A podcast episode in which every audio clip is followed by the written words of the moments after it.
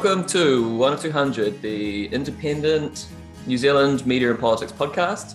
You're here this week with your hosts, me, that's Philip. You can tell by my voice sounding like Philip's voice. Uh, and this is Kyle. My voice doesn't sound like my voice today, uh, but it is me. Well, that's that's Kyle, and we also have Mark Rickaby on, um, sometime guest, sometime writer, uh, favorite favorite of the of the article sphere on one or two hundred. Welcome, Mark. Thanks for coming on. Thank you. Hi, everyone. Cool. So that's us three for today. No Branko. Um, he's still uh, stranded across the seas in um, somewhere. I was going to say COVID land, but actually New Zealand's COVID land now. So he's in the significantly safer land of uh, Biden and Trump. Um, so maybe that kicks us off that sort of narrative understanding of different ways of living uh, in different places in our classic essentialized New Zealand establishment media way um, to our first topic, which is kind of media and uh, how people come to understand these different things through confected, constructed narratives. What do you think, Carl? I've found it really interesting. Uh, you know, the constant, I don't even know what to call the the way, like the kayfabe um, of media here being anti-Trump in a similar way to MSNBC is anti-Trump in the United States. It's really overt. Um, even like most of the Tories here uh, are really aggressively anti-Trump, um, holding up as a clown, uh, but with apparently very little understanding of how that works um, in a political and and media uh, and journalistic sense. Um, and so when similar patterns happen closer to home, uh, it's not taken into account that maybe they're the greatest the political thing. interview ever, Kyle. I couldn't believe that. So, um, for those of you not across uh, the last couple of days, of political media crossover news, uh, the media establishment, by and large, has been celebrating, I, ostensibly the entertainment value, I guess, of a, a furious air quotes interview uh, done by Guy Williams on his comedy show New Zealand Today of mayoral candidate Leo Molloy. Uh, it was a, an almost 20 minute slot um, to start off the show. It, it started with this idea that he was going to force uh, Molloy to drop out of the race. Um, it, it, ended up not being anything close to that. Um, it ended up with Guy Williams uh, doing a faux endorsement of Molloy and multiple journalists, producers, opinion writers, media personalities, um, just effusively uh, applauding Guy Williams on social media um, in, in the most incoherent terms um, that speak to my, my earlier statements around just not understanding how their own industry works. Um, it's immensely frustrating. Uh, it's part of why we do independent media. Um, and it's there's just something really sad about it. Uh, just watching not even the spectacle, but the attempts to grapple um, with the way this is playing out, especially from Guy Williams. Yeah, yeah. I mean, it's exactly the kind of um, politics as performance art that frustrated us some years ago when we started talking about a podcast in the first place. Um, because it just seems like there's almost no room in New Zealand to be completely outside that that space, that kind of understanding of um, politics as entertainment um, that we saw in 2016 to kind of famous effect with um, you know Trump being given millions and millions of dollars of free media in the states is the obvious kind of uh, example corollary, and then that's been used as an example since then. Obviously, around the world, a bunch of leaders have tried to kind of um, quote unquote kind of meme themselves into success or victory. Um, Winston Peters has always kind of done this, like gained free media from saying things that are shocking, but kind of in a context or to a person or in a um, in a system where it works from that perspective for a specific minority. And I think that's key is these people need to be able to win with a minority of, of people because creating that kind of edge case is something that I think New Zealand media by and large still isn't prepared for. We still think in a FPP kind of way. Um, and the same thing in the States, right? Trump didn't need to win 51% of viewers over to what he was saying to gain from the, the infamous Fallon interview, right? So the Jimmy Fallon interview, I think, has become the kind of go to, the, the Ur example of this, even though it's been happening forever. Um, but it's a good example because Jimmy Fallon's seen as a kind of comedian, but current eventsy, kind of family friendly, liberal, happy, smiley face, overly happy, uh, pathologically coke headedly smiley, you might say. Um, and he sort of was friendly to Trump and didn't really give him any actual interview questions uh, when he had him on his show. And that helped um, maybe normalize him, is the thesis, right? Uh, that he had him on his show and ruffled his hair and kind of shook hands with him and was all buddy buddy and created this kind of uh, yeah kayfabe of the the way in which Trump could interact in in both uh, an oppositional and um, functional way within the system in a way that would please the kind of reactionaries on the right because he's annoying them and enough kind of like conservative sensibilities to to win the Republican nomination. So that's often used as an example now when we get these kind of deliberately um, provocative interviews. So Leo Molloy used a bunch of kind of bigoted words and um, ableist slurs and things. Um, so I think that's why uh, people like Guy Williams would see that as politically disqualifying, right? Because if you live in a an entertainment sphere bubble, you see these, um, I guess, buzz political buzzwords as a reason that someone, uh, in and of itself, can't possibly succeed at politics. Like um, Guy Williams is definitely part of that Auckland, Wellington media uh, sphere. It's very small in New Zealand. There's only a couple of dozen of them, but he'd be one of them, right? That kind of, uh, he'd be a Jimmy Fallon if we had one in New Zealand. So to that extent, like I think those people are, are fundamentally very badly placed to do those kind of interviews. Like that's one thing I'd like to kind of just talk about briefly is like, can a comedian possibly do a job like that? If he if he genuinely thought, which I think he did, I don't think it's like too complex. I know intention. I'm I'm normally the one to say intentions don't matter, right? And in this case, I think it's still true. It doesn't matter.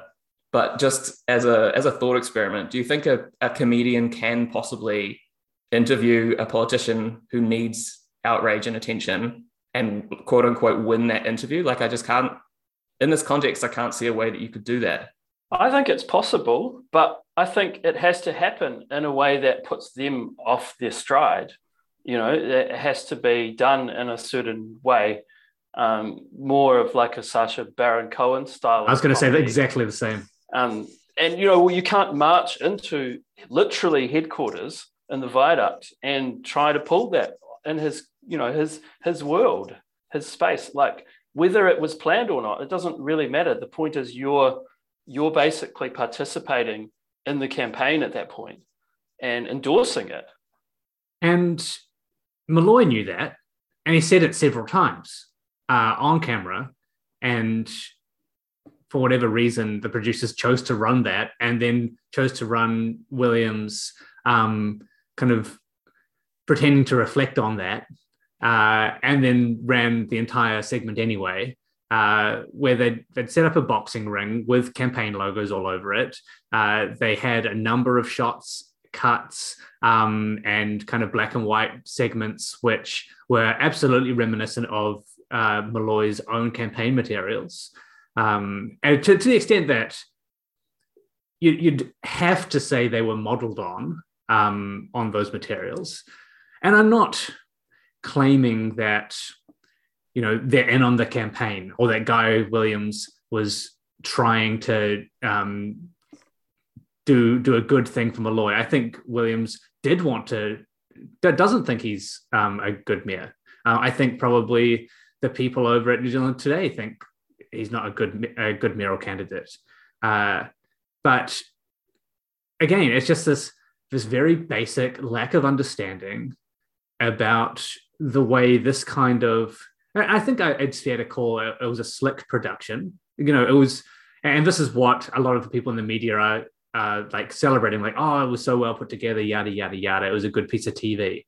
Um, yeah, okay, like that's meaningless if we're in the political sphere, and I think that's what you're alluding to, Philip. If you're doing this from a, a comedic standpoint, but you could even say from an entertainment standpoint, um, as opposed to a, a political journalist standpoint, is it possible to do it um, in a way that doesn't serve the interests of a reactionary um, who is aware of, of how that media works? I, I also think it is possible. Um, you could do it in that kind of Sacha Baron Cohen way, or you could just um, throw off any semblance of journalistic integrity because you're already a comedy show and just destroy him. Um, like th- this is something that could have been done.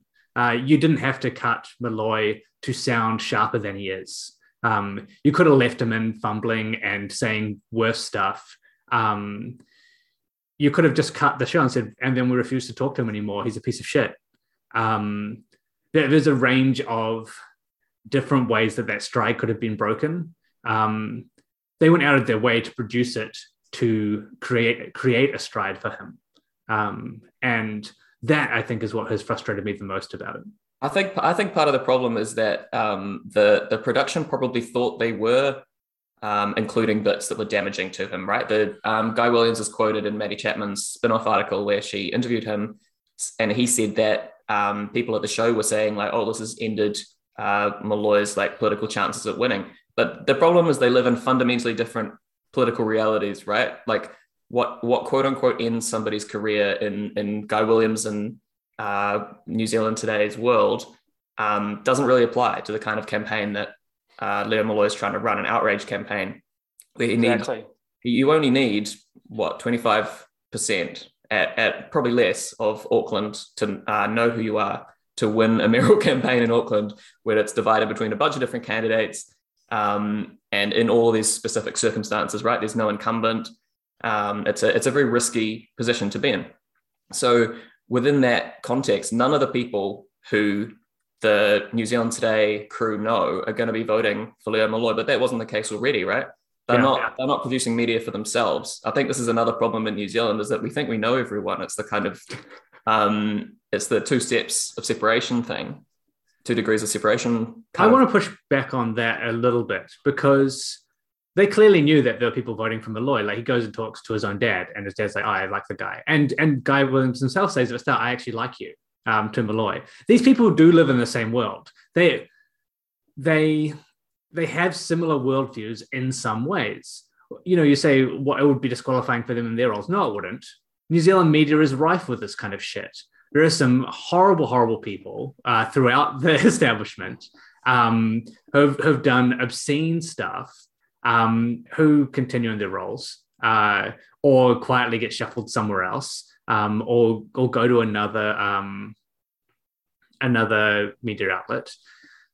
The, this is their kind of people, um, especially uh, for a night out on the viaduct. You know, I think like uh, yeah sure sure that's that's completely true but i think we we see those people as as part of the same class but i don't think they do like the you know they, they spend most of their time um and the first okay we could divide we could divide the the segment i guess generously into the second half that i think was um we can say is basically unabashedly an advertisement for leo molloy for mayor right?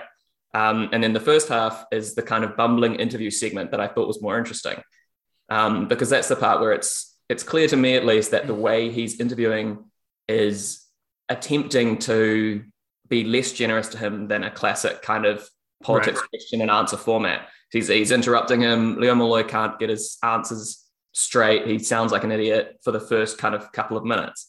Um, and that's the part where I thought Leo Molloy sounded weakest because he's kind of a little baby complaining to the director that he can't um, he can't get his words out when Guy Williams was being like pretty generous to him. But in that, in even the context of that that first half, the bit that they seemed to argue about obviously isn't policies. There's nothing material. Guy Williams um, didn't question his uh, commitment to publicly owned assets or anything.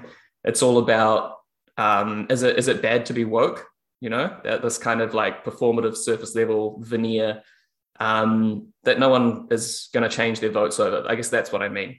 That's like, the kayfabe thing, isn't it? Really. Yeah. I mean, I think that's what you're kind of both of you are kind of getting at it. It's really hard to talk about because yeah, we don't have the language for it. But I think that that whole piece, the reason why it was entertaining, or the reason why it was edited in the way that it was, um, because there is this this question of is this disqualifying or not? That's the drama. It's not it's not the words that are said or the behavior. It's like is this you know is this going to rule him out or is it going to make him more popular? And that's actually what the question of the piece was asking. Um, so you know it's really is playing with fire in a very direct kind of a sense. But if you if you kind of look at it discursively, you know, there's all these little things going on inside it that uh, yeah, you will say something that's so supposedly anti-woke, and that's disqualifying you as a sort of political candidate.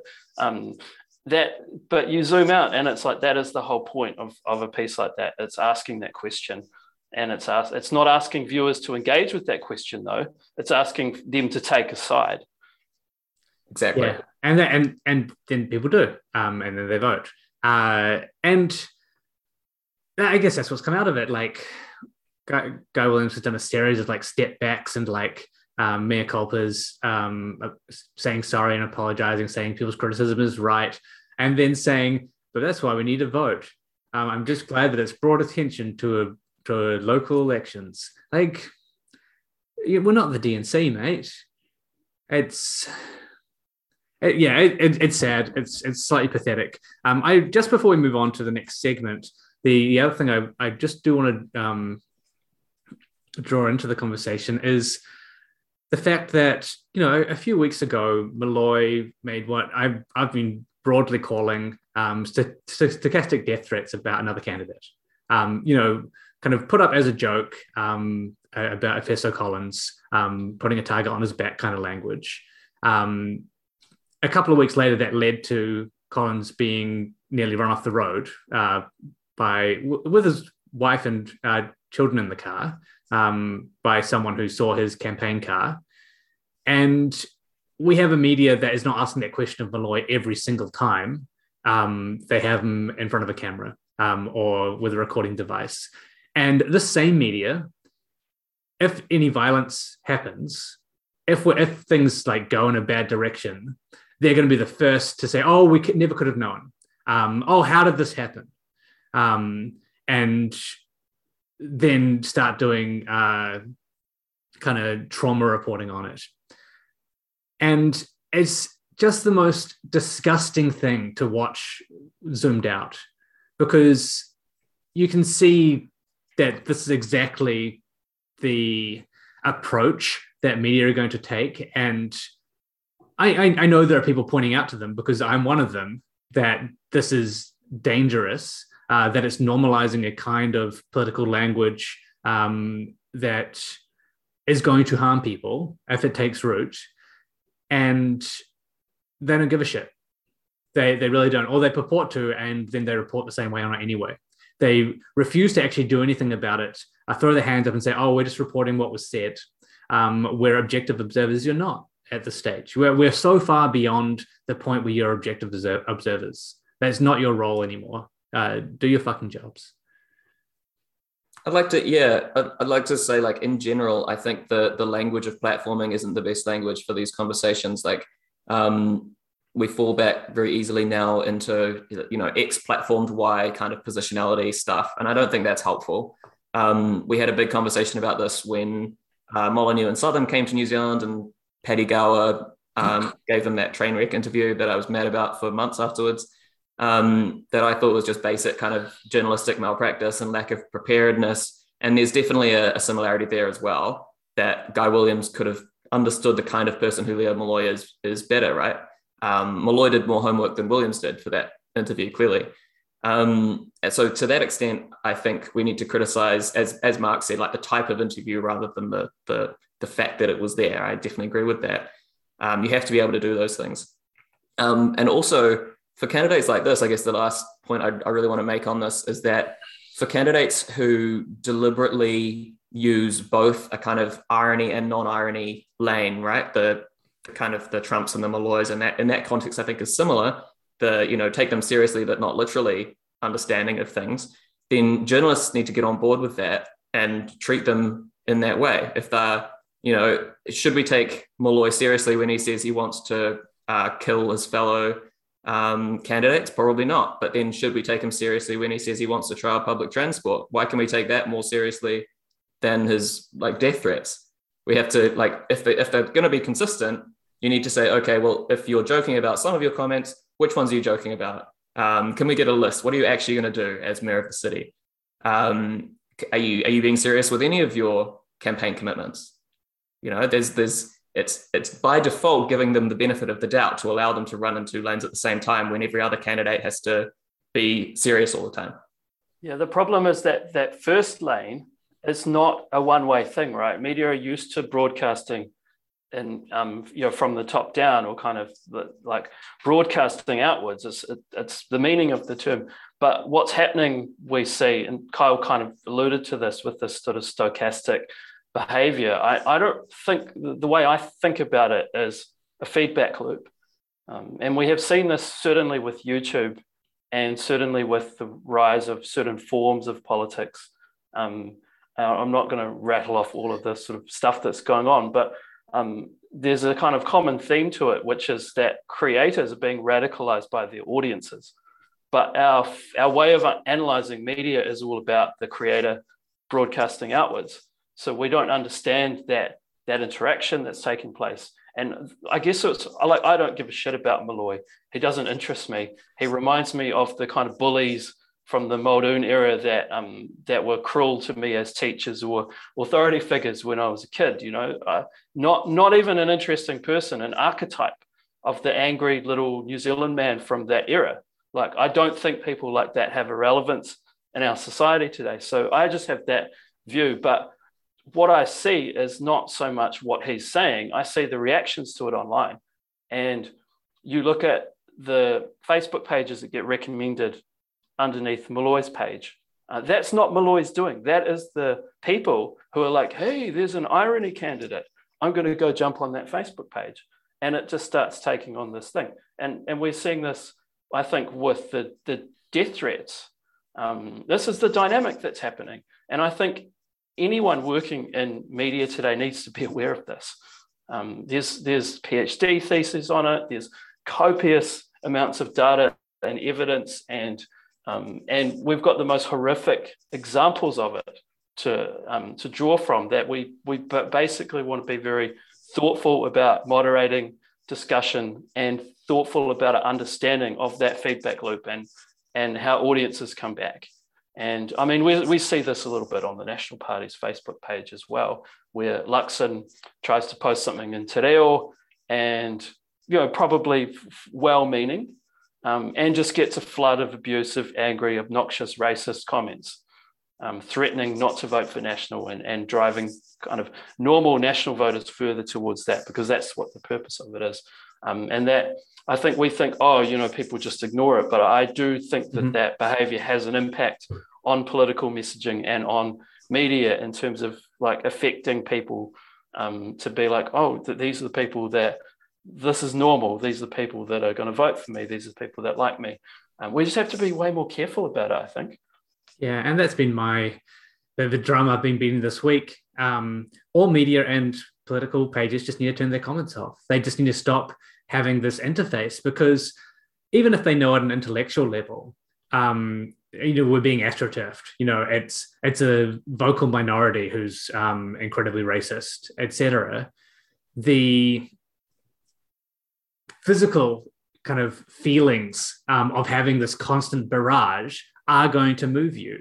Um, there are very few people who are able to actually look at it objectively, uh, and yeah, you see it happening on media pages as well. Um, it's a very active campaign by groups within New Zealand to just flood the interfaces that they have with broadcasters um, and political parties uh, to move things in that direction. And there's a very easy technical fix for that.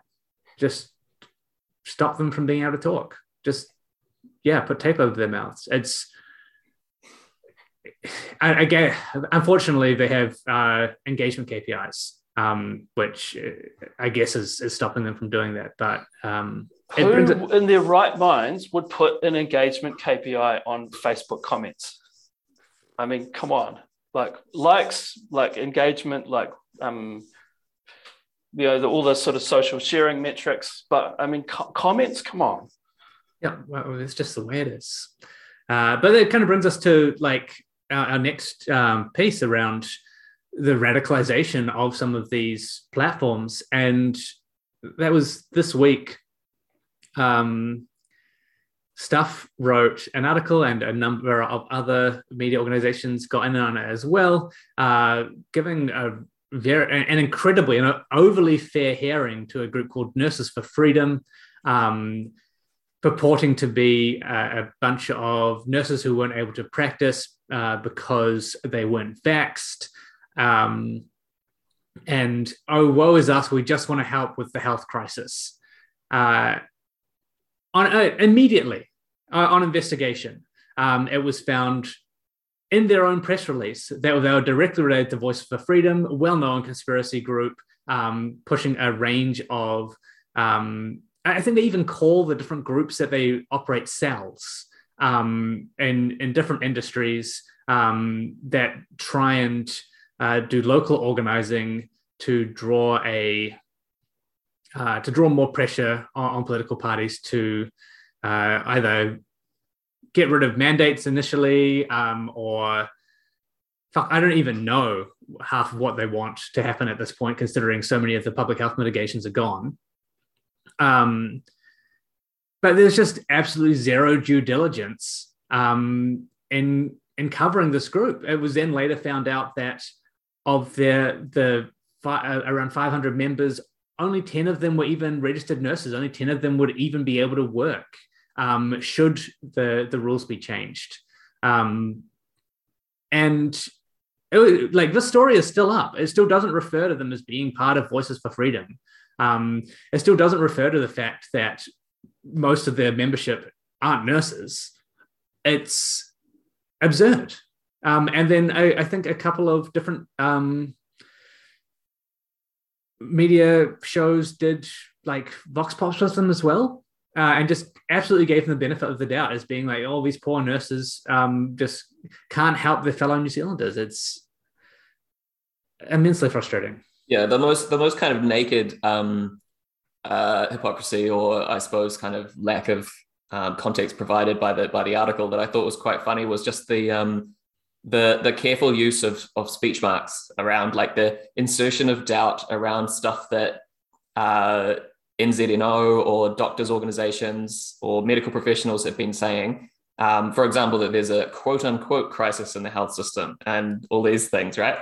Um, we can't look outside and tell whether it's raining or not. We have to check in with uh, divide divide the media time. And this both sides this way between Voices for Freedom and the entire nurses organization of New Zealand. Um, whereas things like extremely like evidential claims by this group would be taken without being checked. So you know numbers of members, as Kyle said, um, the characterization that they had of their reasons for wanting to go back to work and these kind of um, I guess conglomerations of, of of values that they were just presenting as it was a press release, right? Most of it read like a press release. Um, and you know, as I as I said before, like if I wanted to read press releases, I'd go to Scoop. Like at least they give left organizations a chance to do uh, press releases as well. At least they have the full information of the press release and the press release. Yeah. Um, yeah, as you said, um, you know, it, it read like a press release except it didn't have the key information from the press release in it. Yeah, yeah. I mean, it's a it's another kind of strategic use of the media, right? That's that's why this is a similar thing. Um, these small organizations know what they're doing. They need the the buy-in of only a small number of people who read those articles to insert like plant seeds of doubt in their mind. Uh, maybe there are, maybe all these nurses actually would be a good time to let them come back to work. There's so much COVID in the community anyway. Like if if the nurses organization says there's a crisis, why won't they let these people come back and, and practice then? That could alleviate the crisis, right? Um, no investigation into whether it actually would help, what would happen with a higher degree of unvaccinated nurses, just kind of basic journalistic stuff, you would think, really like 101. What does the evidence say? Material, but I don't know if they don't have time for it or if the journalist's just not interested or or what. But as an editorial line, that seems pretty concerning. I think it's just you've got a story there, right? There's a there's a sort of there's a hook, um, and it's a good hook because it um, it sort of it purports to sort of address this crisis that people care about a lot, but it also attacks the government, right? It's like implied that the government is fucking up. Um, so it, it, works really well as a story. And I think when you get this idea that there's this good story, you just go for it. Um, those basic things. This has been criticism that's been happening for years and years. Um, and it's just that I think we're acutely aware of it in this pandemic situation. Um, things like this actually are going to lead to like suffering. It's not like a, a it's not a messaging fuck up. It's actually quite a serious matter. Um, but I think to, to, me, what was frustrating is just the basic lack of um, of contextualization of the problem. There's like something like 4,000, um, 4,500 kind of positions for nurses in New Zealand. Even if the premise of, the, of, of this argument was correct, it still wouldn't really do anything. Like the problem is so much bigger than that. Um, and it's, it's really serious. I don't, I, it's just really frustrating to see that. I think it is just a fundamental lack of being serious about serious shit. I mean, I know that sounds kind of facile, but that's just, I just don't, I honestly look at the stuff. I just don't know how to respond to it. It's just so beyond what makes sense to me. It's almost like the the both sides mantra has just fully permeated um, the entirety of the media apparatus. So it's like, is it a crisis or is it not a crisis? I don't know. Um, could be one or the other. Um, well, they do do know because they went into hospitals last week and they did some interviews, and it was pretty serious. Yeah, but the, go- the government's saying it's not. Yeah, that's Mark. That's yeah. only according to the professionals and the people in the hospitals saying yeah. it. But that's only one side of the story. The other side is what Andrew Little and Voices for Freedom say. So in a way, who knows? Who knows? Yeah, I, I, yeah. Again, it's just like there's this this this dual crisis in media, um, which is that one they they don't seem to be able to do their basic function anymore of looking out the window. You know, and, and that just gets brought up again and again and again over the last uh, five years, especially. Like, it's not your job to cover like this 1% group versus this 99% group, it is your job to go and check. Um, and, and actually, in that case, you don't even need to check because your own reporting actually yeah, has you the, already know material that you can build yeah, on. There. It's common knowledge. Um, and then alongside that, the way that media has grown throughout the internet age has just left it absolutely open to being hijacked. And we all know this. Again, you've said like you've said, Mark. There's, there's a whole bunch of reporting about this. Um, there's a whole bunch of academic work. Um, everyone knows. Everyone looking at the media knows that this is a, a, massive problem. There are there are so many horrible examples of it. Um, there's so many everyday examples of it, but they just, for whatever reason, are singularly unable to respond to that in any meaningful way. Like as you watch, like just the most outrageous conspiracy stuff get platformed as uh, three um, normal New Zealand mums. Um, and yeah, it's, it's worrying uh, because without either independent media taking a much, much greater um, part of that function um, or a complete about face at this point from our establishment media, like I, I don't think we're we're quite at the um, you know Liza Truth uh, Ministry of Information uh, point yet, but that's definitely the track we are on. Um, we we truly cannot trust anything. I think maybe maybe it's also I was just thinking as you were saying the both sidesism thing. I mean we have been talking about uh, the both sides issue for for years, right? And it's been around for a long, long, long time and and maybe we're past that right if you've gone to journalism school or if you've been uh, an active part of the media in the last decade plus you know that that's the kind of um, that's the model and that's the criticism so these people are perfectly aware of what they're doing it's um, it's it's naive to the point of um, I don't know, blindingly dishonest and hypocr- hypocritical to, to say that that they don't know what they're doing, right? And if if we were operating in a system where both sidesism um, operated without any kind of uh, ideological background, then we'd see more small insignificant leftist organizations being presented as having like plausible backgrounds and plausible context to their statements, right? And when was the last time that happened? So I think like maybe it's beyond that. Maybe it's an ideological um, right wing anti public health slant that underlies most of this because you don't see many, you know, small unions, uh, nu- numerically insignificant local environmental groups. One of 200. One of 200. Uh, hapu with um, land rights issues being presented as having equal say about what the evidence points to as the government does or as nationwide organizations, right? You don't see that very much in the media. Um, so I don't think it's just both sides of them. There's, there's also a kind of a right wing establishment, pro capital uh, background to these um, divisions. I think a, a, big part of it in New Zealand is that it's very confusing. Like other places that I've lived, it's been very clear what each broadsheet or publication was standing for because they had more of a an ideological kind of like slant and the public was kind of aware of it. Like in sydney for example you know what you you know what the murdoch papers are saying and what where they're coming from. You know which politicians they support um, it's obviously it's, it's nasty and kind of ridiculous but it's very clear you know who's who and um, same in um, in Europe and and London, you pick up your paper to read on the tube or whatever, and you, are reading the particular kind of angle. Um, and I've been feeling for a while like New Zealand's just really confusing because they're trying to be all things to all people, but it ends up just becoming this kind of morass of just like incoherence. Um, and as I think, as you're just saying, like that incoherence, it just leads to either capture or just kind of sliding in the direction where the loudest voices are or the most moneyed voices are. And I think in the case of our publications here, it's very much about who are the sponsors, who are the advertisers.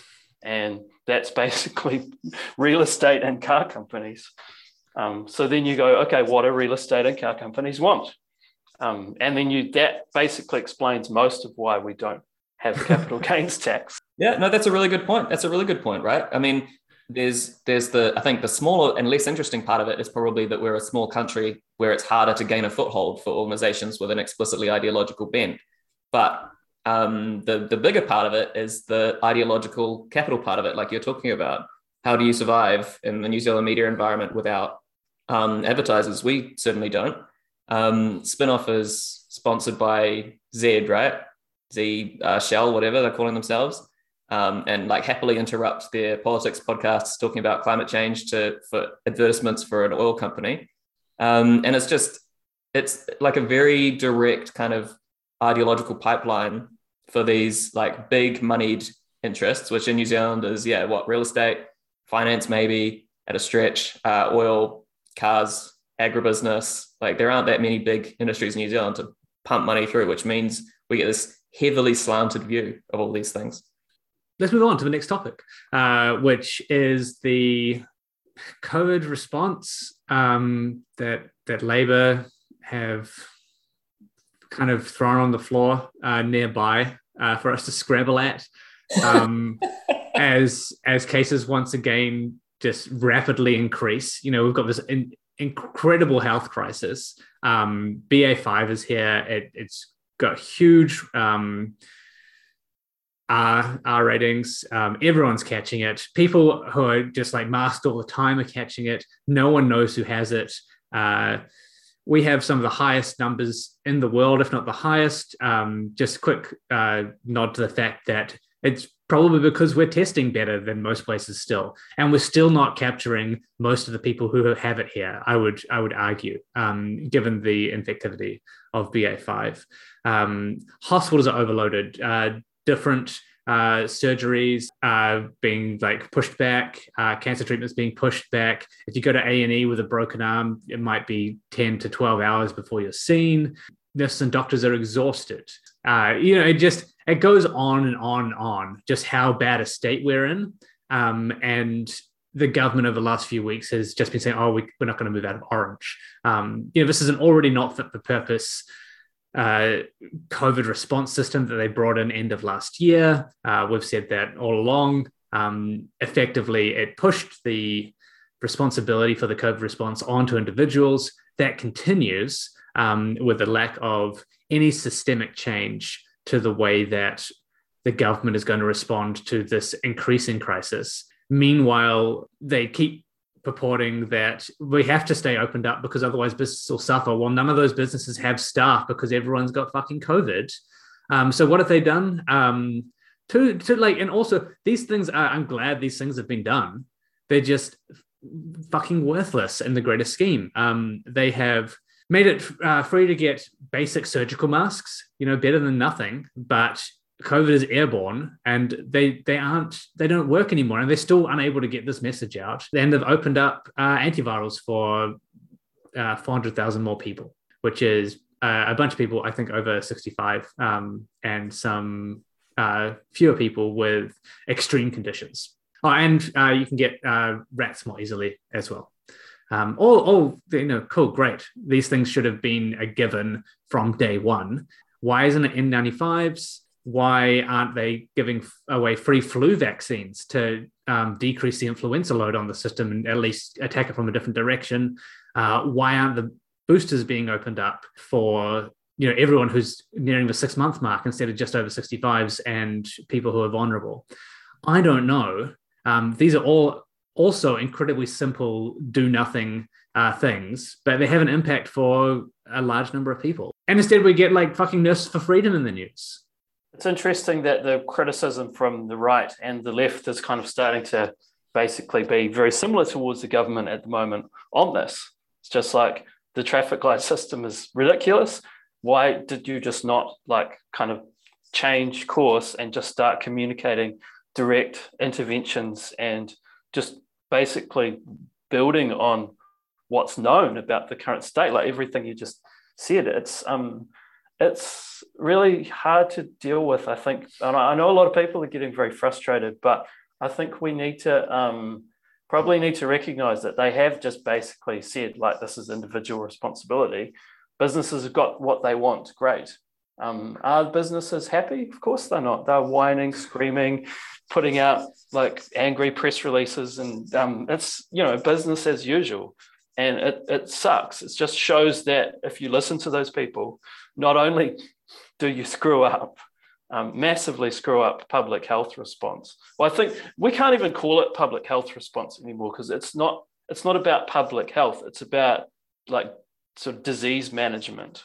It's a sort of it's a it's a different paradigm. It's basically saying we're going to try to like lessen the bad effects rather than we're going to try to stop transmission um, so it's not even thinking about public health.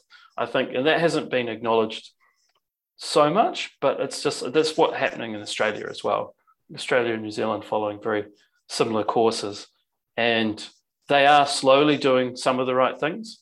Um, what I can't understand is now that we do know that this virus is airborne, and it, um, we have we have you know this complex kind of understanding of of how transmission takes place in a very different way to we understood in 2020. And we're not seeing any interventions around ventilation.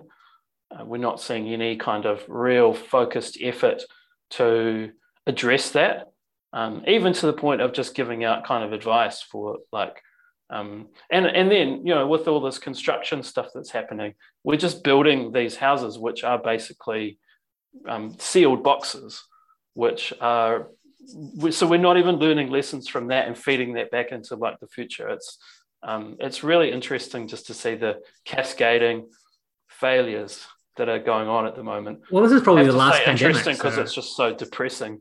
um, if you think about it emotionally. Yeah, I think this is the last pandemic we're ever going to have, though. So probably having small ventilated um, box houses, um, it won't won't matter because we'll never be sick again the next, yeah, the next leaky homes crisis will be the crisis is that air doesn't leak enough of the houses enough. But even uh, Ardern um, has kind of alluded to the fact that, um, I, I, think unintentionally, that the traffic light system is not fit for purpose by saying, oh, if we're in the moment in, in New Zealand where we're at, in the worst situation we have been with the pandemic so far, the most uh, highest transmission rate we've ever had, like heading towards the highest uh, number of cases per day and hospitalizations uh, and deaths per day, moving to red wouldn't make a difference. Yeah, exactly. Creative red, Jacinda. I know, right? Why does it exist? Uh, yeah, that's so, the point, isn't it? Like, if, okay, you said that. Like, so why do we still have traffic lights at all? Yeah, yeah, yeah.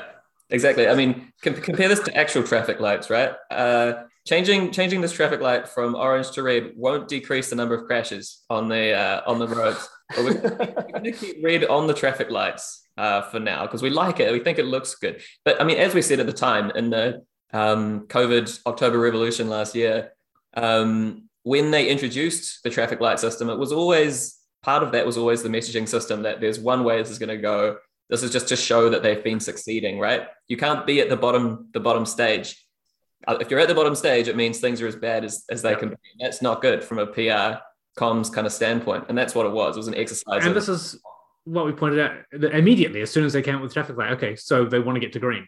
Any movement in the opposite direction is horrific PR. Um, and we know that our government is driven by those kind of responses.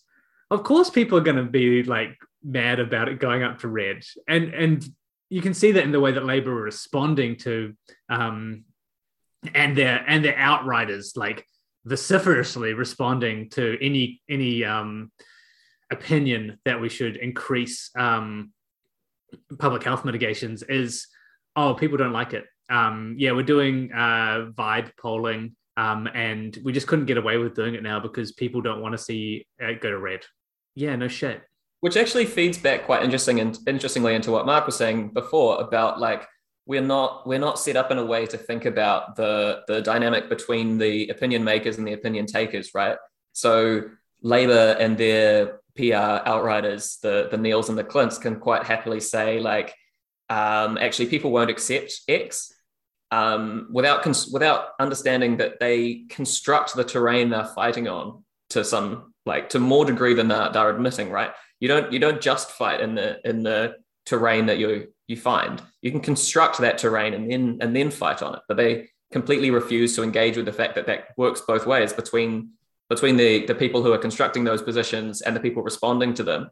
Look how um, like the best the best most obvious example of this that I honestly thought might create kind of a chink in the armor of establishment media in New Zealand was the first COVID response that was overwhelmingly popular and almost universally panned in the media that was polling at over 80% for most of the first in terms of support from the from voters from national voters it's like 70% or something. Labor voters was almost 100% green voters the same. It's like just everyone across the spectrum. Thought it was a fantastic response like record support for a position and more than half of the media voices everyone in the establishment media pretty much said people won't stand for this. There'll be widespread um, public disobeying of these mandates. Are we going to be locking everyone up? Blah blah blah they were the voices we were getting in the establishment media for months. And we saw very, very little of that. There was almost no kind of like hard implementation of these measures that they brought in that we talked about at the time. Go back and listen. We were very critical of some specific aspects of that.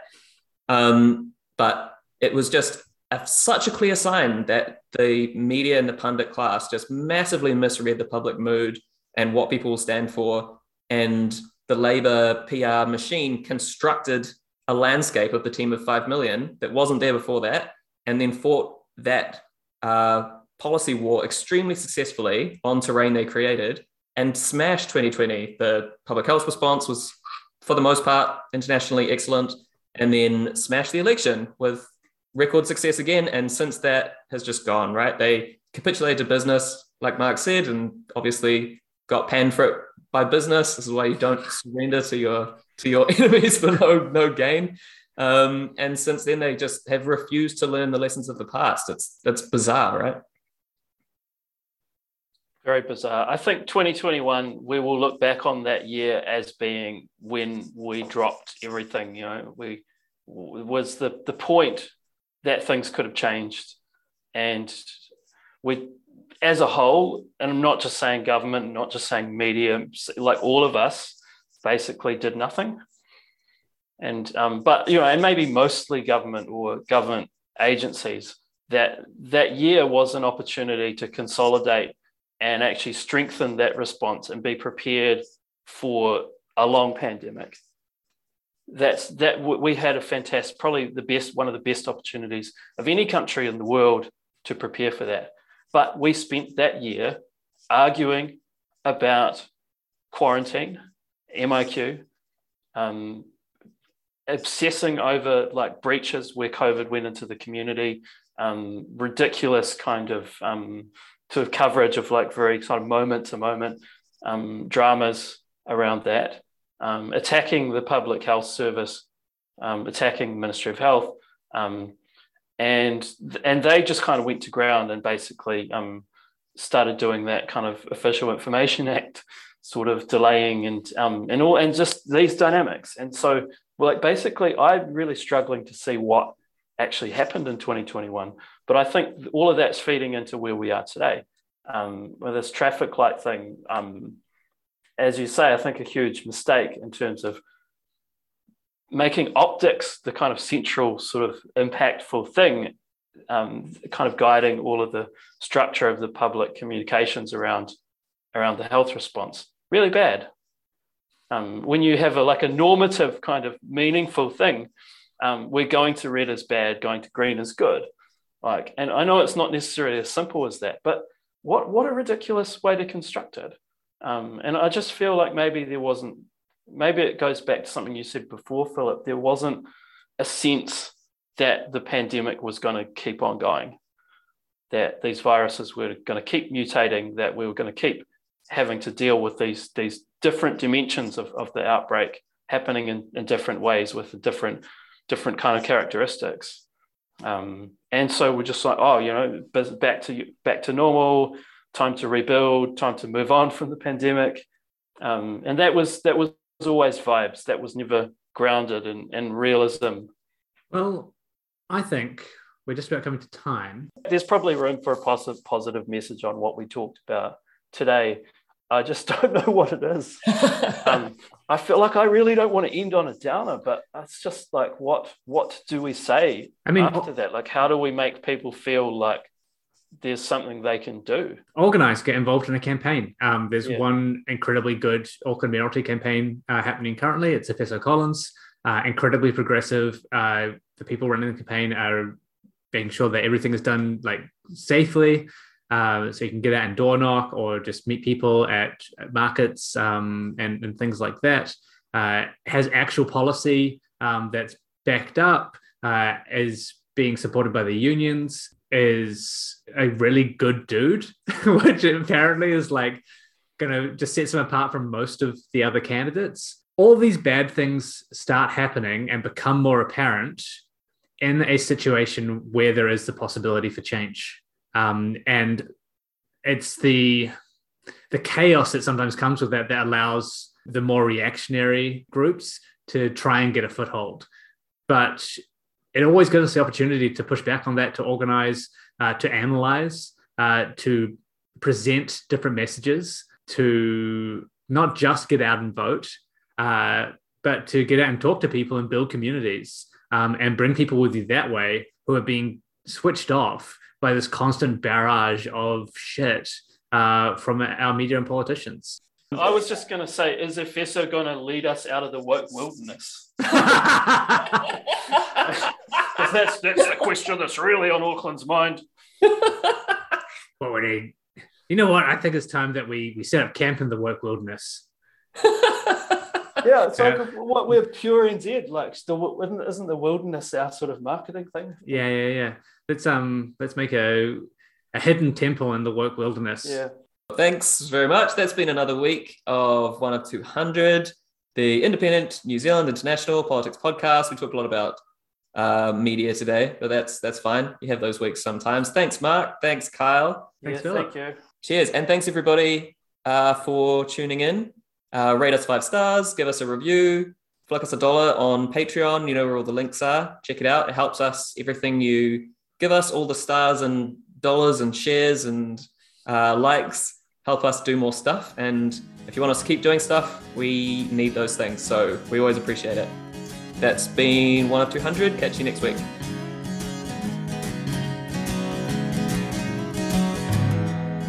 relentless routines, the dying embers of your dreams. Is the lie aspirational? Will you die keeping your glass half full?